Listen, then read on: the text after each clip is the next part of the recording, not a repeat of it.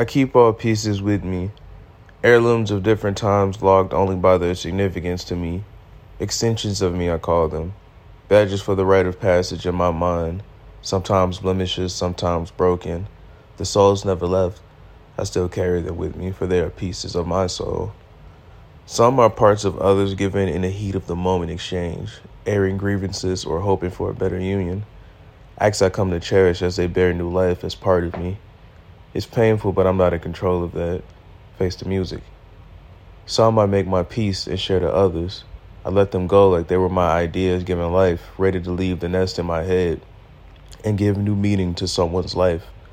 I've had my time, now they must live with you. And the next, or maybe die. Like everything, they come with cycles. Here today and gone tomorrow.